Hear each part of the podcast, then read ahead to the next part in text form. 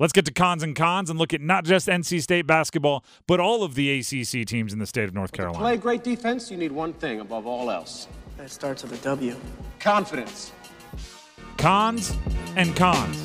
What are you confident in? What are you concerned about when it comes to the ACC basketball teams in this state? Um, as always, when we do cons and cons for the ACC, we work backwards on the podium, starting with off the podium.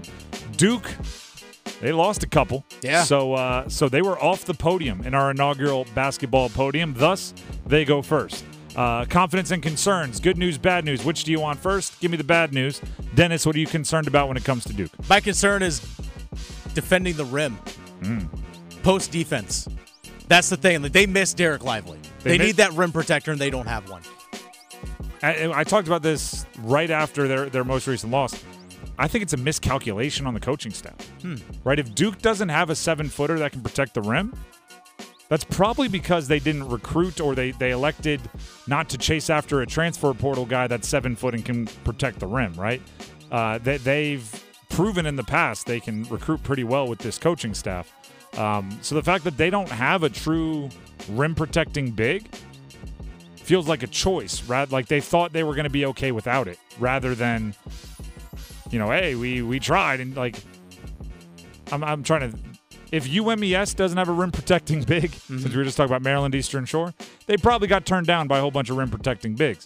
Uh, I think Duke could have gotten one if they wanted to. They didn't think they needed it, and it's proving to be a, a, a hole. I'm wondering if sophomore Christian Reeves, who we've seen get some minutes early in the season, is maybe going to develop and maybe get some more minutes as the season progresses, just to be like, hey, go in there, protect the rim. there's there's that or i'd be interested if they try to beat it with like try to de- defeat that deficiency with tempo. Yeah, right? If if you're gonna have Run. yeah just run because if you're not gonna have that that big plotter on the court make it so the other team can't have the big plotter on the court right? Run them run them out of the gym uh, that's one way to do it, right? You saw that with the, the Warriors for years. They were like, our center's going to be six six, and and we're not going to have another big out there, and somehow it's still going to be dubbed the lineup of death because they're just going to run, run you off the court. Uh, they couldn't do it all game because that would be ridiculous, but you can try it at times, and, and maybe that's the way to go about it. Uh, my concern is youth. I had this realization about them also. Everybody in their rotation, other than uh, Ryan Young, who's a, a transfer and they don't depend on him a ton, particularly offensively, and Jeremy Roach is a, is a freshman or a sophomore. That's young. Freshmen and sophomores are young.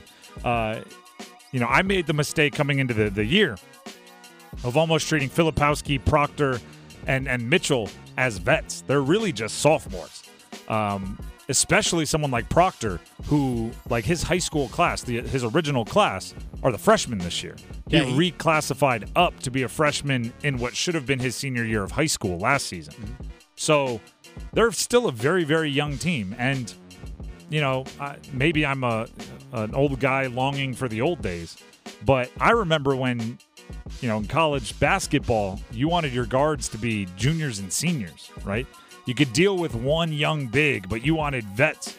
They just don't have it. So I'm a little concerned about the the youth of Duke, especially in comparison to kind of the team we thought we were going to get, because it seemed like they were vets even when they weren't. Uh, what's your confidence? that those young guys are going to get older. Ah, there you go. That's- Best that- thing about freshmen, the they thing. become sophomores. Well, it's not like just the sophomores are just going to mature as well. And I think having played tough games early in the season against schools like Arizona, against schools like Arkansas, I think that's going to benefit. And we'll get into Carolina a bit. Playing these tough games early in the season, it's going to help you show your flaws so you know what to work on. My confidence is Jeremy Roach, Okay. aka the, The old guy. only vet. The old guy. My concern is youth. My confidence is the old guy. Um, and here's why. If you look at, I mean, the two patron saints, the two uh, best examples of being able to win with an overly youthful roster, being the the Anthony Davis Kentucky team and the Jahlil Okafor Duke team, right? The the two teams that were built almost exclusively on freshmen that won titles. They both had the one veteran point guard. For the bas- uh, for the Kentucky team, it was Miles, Darius Miles. For the the maybe not Darius Miles, it was Miles. Um, and and for Duke, it was Quinn Cook, right? You had the one veteran Enter Jeremy Roach. That's what I need him to do uh, if Duke is going to have the success that that, uh, that uh, many looked for when they were the number two team in the country. Uh, the bronze medalist this week was NC State. Let's get to their confidence and concerns. For those of you watching on WRAL Sports Fan video stream, we just ran through every logo possible over my shoulder. Yep. Uh, at one point, the Canes were up there. Yep. the, the, the red and black threw me off. All right. Uh, good news, bad news. Good news, bad news. Start with the bad. What's your concern for the uh, the Wolfpack? Chemistry. Chemistry. It's just taking a little bit to kind of put things together right now, and I think because of that is they're still missing one of their top transfers that was supposed to come in, in, in MJ Rice. So to me, right now, it's chemistry and just figuring things out in terms of what guys' roles are and finding a consistency within those roles. It's just taking a little bit of time. My concern is digging too big of a hole early in the season. Mm. I, I've said this from the very beginning. They're going to be a different team two and a half months from now Oh yeah. than they are right now.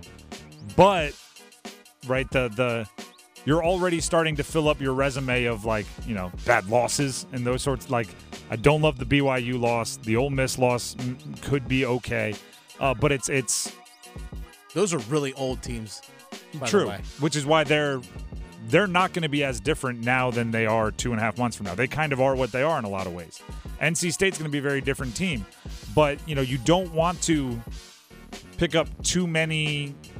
Oh, we're better than that losses early in the year, because then no matter how good you are late in the the the run, you know the committees and the seeders and the rankers are still going to go. Well, you know you do have those five losses that uh, they don't look good. So just digging too big a hole early before they they click and hit their stride.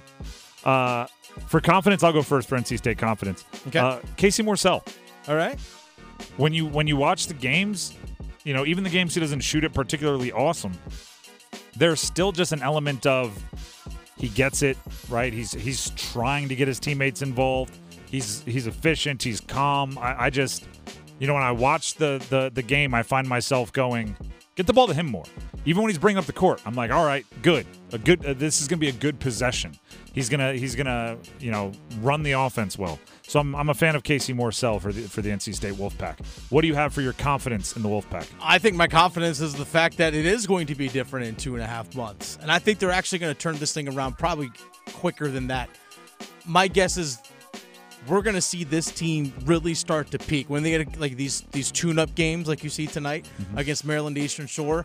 I think that's when you start get the confidence going and the swagger and all that kind of stuff really starting to flow. And then insert MJ Rice into that as like basically like a mid-season acquisition where you don't have to give up anything, like a mid-season trade. It's only going to enhance their lineups. I think, to me, they're going to turn this thing around quickly. And like you said, this team's going to be a lot different in two and a half months. And I think there's some guys out there that can really shoot, like Yeah. Casey Morsell. There's some guys out there that can really shoot on that team. It's it's one of those. It's like you know they can shoot. Occasionally, they need to look like it. You know what I mean? Uh, particularly in in the uh, Ole Miss loss, they went what was it three for twenty five from three. Yeah. It's like I know you all can shoot, but three for twenty five is. It's like you are what your record says you are. You are what your your stats say you are. Yeah. That day they couldn't. That was just a bad day. So yeah, a little bit more consistency might might be the thing there. Um, let's go ahead and jump to Wake Forest. Wake, we haven't talked much about Wake this year. A uh, little up and down. Um, they're this high on the, the podium because podium is a week to week endeavor, right? So this past week, they they beat Charleston Southern and beat Florida, both at home. They do have three losses already on the year, and they're three, uh, four and three on the year. So they lost to Georgia on the road, lost to Utah, uh, and then lost to LSU. So there's there's up and downs. Uh, just kind of set the, the base here. Uh, we'll start with concerns. What's your concern when it comes to the, the Wake Forest Demon Deacon? this is my concern kind of as a whole in college basketball when it comes to teams that really build a lot through the transfer portal like we've seen Steve Forbes do it's a lack of consistency.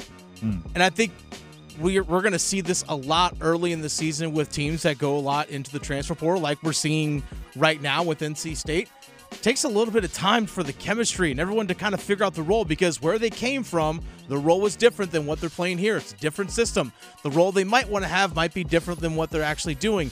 Now, the losses that you had, like you mentioned to Georgia, to Utah, to LSU, who are pretty good programs, Yep. were close losses. So it's not like they're getting blown out. They lost to three at Athens against Georgia. They lost to by six against LSU. That was a neutral site game. They lost by seven to, uh, to Utah.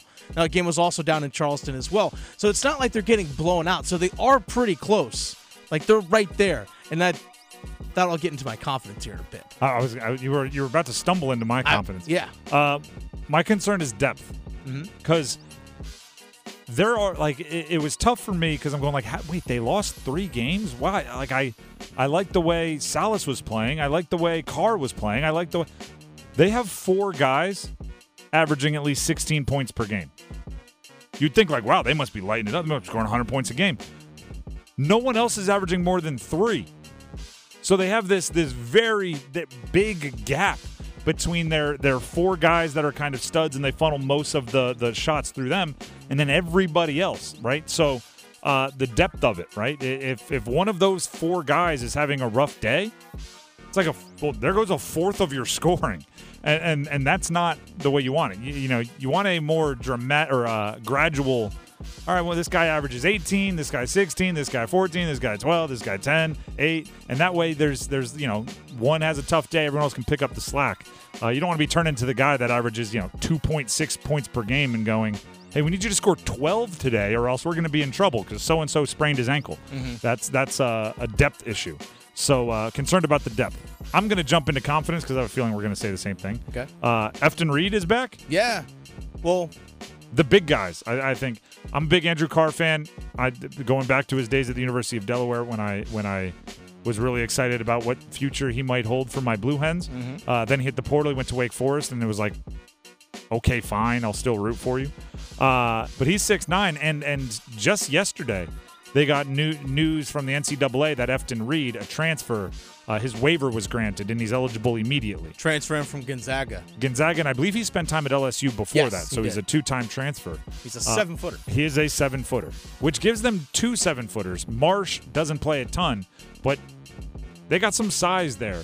Uh, and and when you pair that with some of the the scoring they have on the perimeter, uh, that's that's uh you know they're becoming a, a more full team, and and that's my confidence. that actually kind of leads into mine a little bit as well is the fact that you have Reid coming in eligible to play. We'll see how how long it takes for him to get into mm-hmm. into form. But the fact that they do have a couple of seven footers can really challenge teams like UNC that all right, there's Bacot inside. You see Washington get a few minutes here and there, but we'll see how Washington develops over the course of the season. Diarra is really the only true big guy, like post guy. I know there's I would say post guy. It means center, I guess you could say, because DJ Burns is what six eight, six nine. You get a couple seven footers can really make, help contest against those guys. And we also talked earlier about the the lack of guys in the post for Duke. So uh, they might be able to attack the other teams here in the state of North Carolina in the post. And and like I said with Marsh, even if he doesn't play a lot, he's five more fouls. Exactly. If you got a seven footer, that's five more fouls. You, that that, Mm-hmm. that can help a lot. Uh, so so Efton Reid coming back, I think helps helps their depth a ton. Uh, let's get to the top team on the podium. That of course being the University of North Carolina Tar Heels. The the podium was set prior to last night. Although I'm not sure we would have knocked them a ton for losing to the number four or five team in the country, depending on what poll you look at. Yeah, UConn. really, really good UConn team. Um, I'll start with my concern. Actually, you go first. Do both because I need to say my confidence and concern in that order. They kind of pair together. Okay, I'm gonna go this one based off of last night. One thing I saw from from UNC was their off-ball defense. Hmm. I thought UConn was able to use off-ball screens and off-ball cuts really well to create a lot of open shots. So I think their off-ball defense is actually probably what was the most concerning thing to me was that was their off-ball defense. My confidence, Harrison Ingram and his versatility that he brings because he's a, a, a stretch four that can go down on the post and rebound. And he's got a lot of jump to him, but that guy can step outside the three-point line and really stretch the floor as well. So that's my confidence for UNC. What's your concern? Like I just said. Oh, Sorry, I forgot I told you to both. Yeah. Here we go. I'm like, wait a second. My confidence is Armando Bacot, R.J. Davis, and Harrison Ingram. Okay. My concern is everyone else. Okay. Uh, those three guys are wildly comforting when they have the ball in their hands. The others, it's a roller coaster. It's it's it, it- you're not sure, and that's not to say I don't think they're talented. I think, uh, uh, obviously Cormac Ryan came in with a specific role. He's kind of struggling to find his footing from three. Uh, Elliot, like Washington, they they have some players. I'm never super comfortable unless the three vets have have the the ball. And obviously that is leading up to the the UConn game and including the UConn game if we're going to use that in, in this this confidence or concerns. Uh, matter of fact, I want to hear from Armando Bacot, who talked about how they could use that UConn game almost as a measuring stick for their program. Uh, he said this after the game. Again, it was an 11 point loss to the UConn Huskies last night as part of the Jimmy V Classic. And if you can't catch it, I am stalling. I'm getting the hold on one finger from from Dennis. So this game took place, uh, you know, the evening prior to tonight. It, it was involving UNC and UConn, and this is Armando Bacot after the game. Yeah, I mean, we just know we got to come with a different approach. I mean, like I said, I thought we played hard today, but I mean, just the little stuff like boxing out, doing those things. When you're playing great teams like that, you can't afford to let that happen. It is a measuring stick game. And I, I talked about this earlier. I think the biggest difference was the depth. I think the biggest difference was the depth, right? UConn was was handling some some foul trouble. UConn had different guys stepping up at different times, and it felt like for UNC, if it wasn't Bacot and it wasn't Ingram, and Ingram was up and down, and it wasn't RJ Davis who really got going there for a tear, then the rest were just kind of waiting around for Bacot, Ingram, and Davis. Uh, and, and that, I believe, proved to be the difference. So my concern is everybody else. They're talented, but I'm nitpicking here. When you're a top 10 team in the country, I kind of expect a little bit more. And I think that's fair. Just like we, we did for Duke, although I'm not sure they are even a top 25 team at the moment. They are in the rankings, but I'm, I'm talking deservedly.